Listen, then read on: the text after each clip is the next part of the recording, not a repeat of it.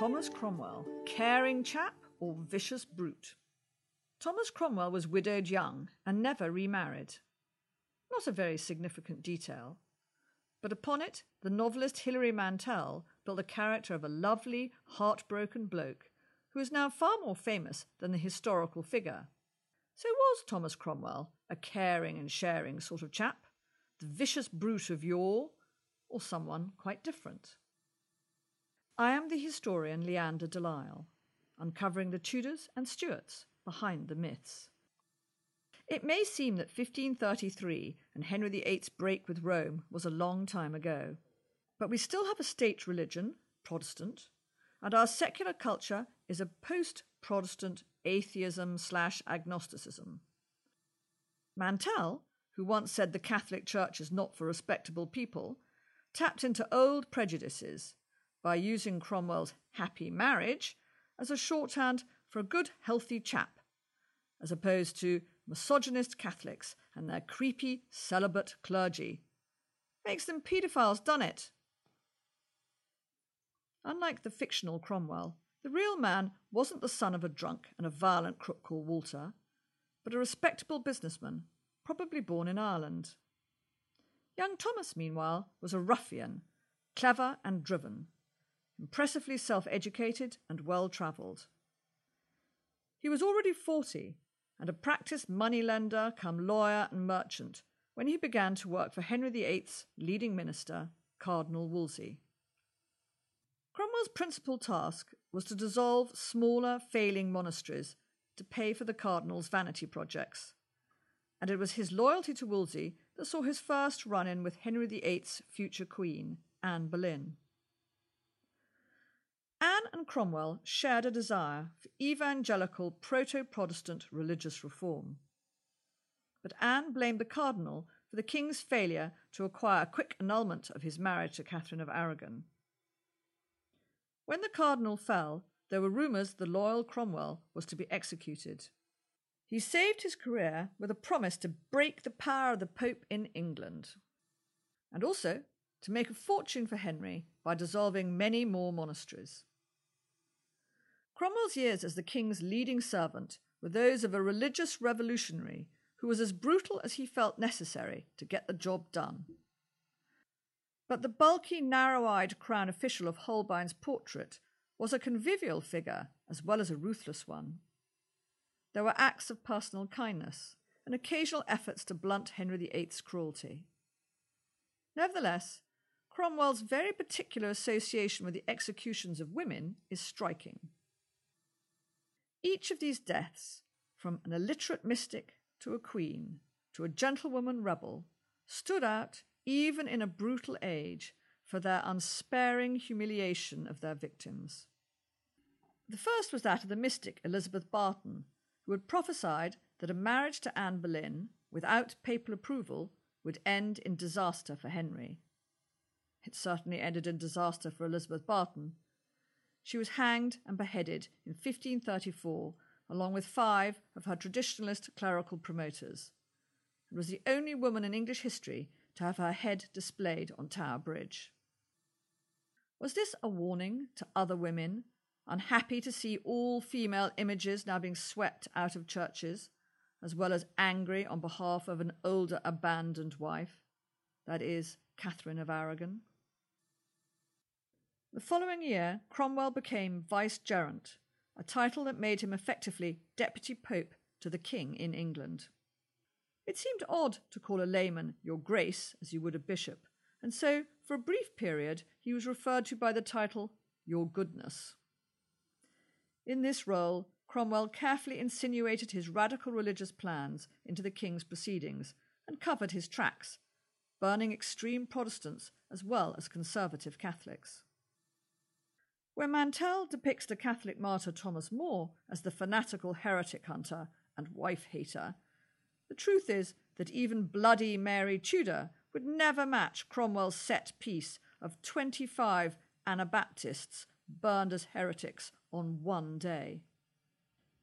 Meanwhile, there had been no kissing and making up between Cromwell and Anne Boleyn. Indeed, it was Cromwell who took the initiative in Anne's fall. First, Cromwell told Henry of rumours at the French court that Anne was having affairs. When the king asked Cromwell to investigate, Cromwell then said he had discovered that Anne's many lovers included her own brother. She was beheaded in 1536 with a sword, a symbol of Camelot, with Henry casting himself as King Arthur to Anne's Guinevere. The third notable execution of a woman came in the aftermath of the Catholic rebellion known as the Pilgrimage of Grace.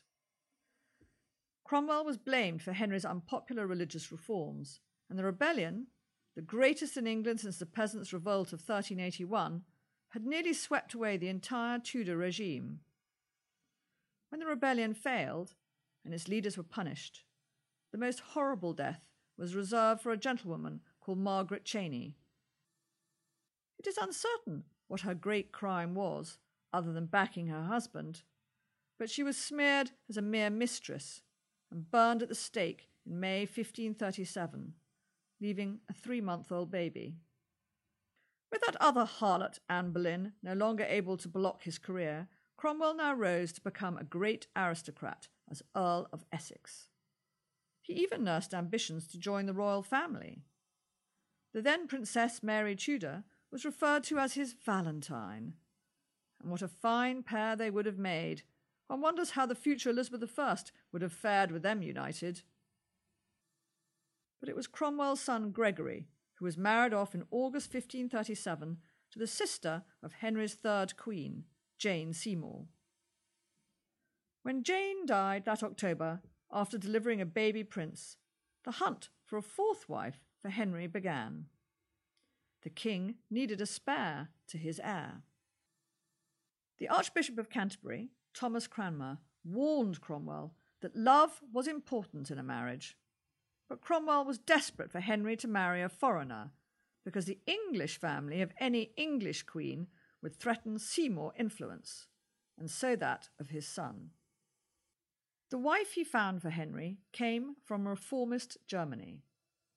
Unfortunately, Henry took an instant dislike to Anne of Cleves.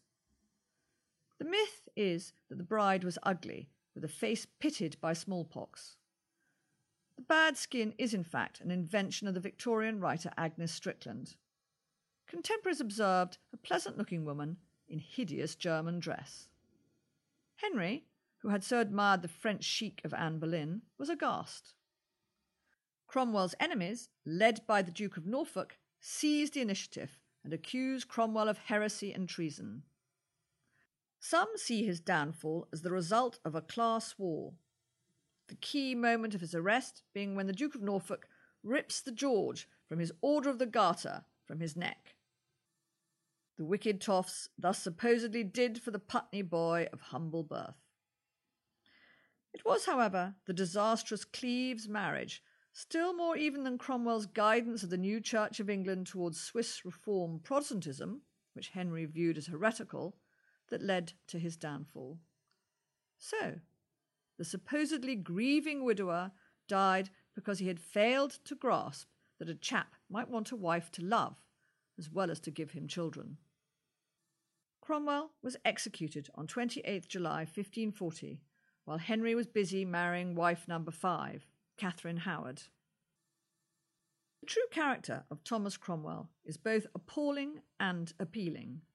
Think of the great modern anti heroes of American TV the mobster Tony Soprano, or Vic Mackey of The Shield. Cromwell was much more than a brute, much less than a good man. The story that Cromwell's head was smashed to pieces by a clumsy executioner is a later invention. He had a clean end to a messy, extraordinary life.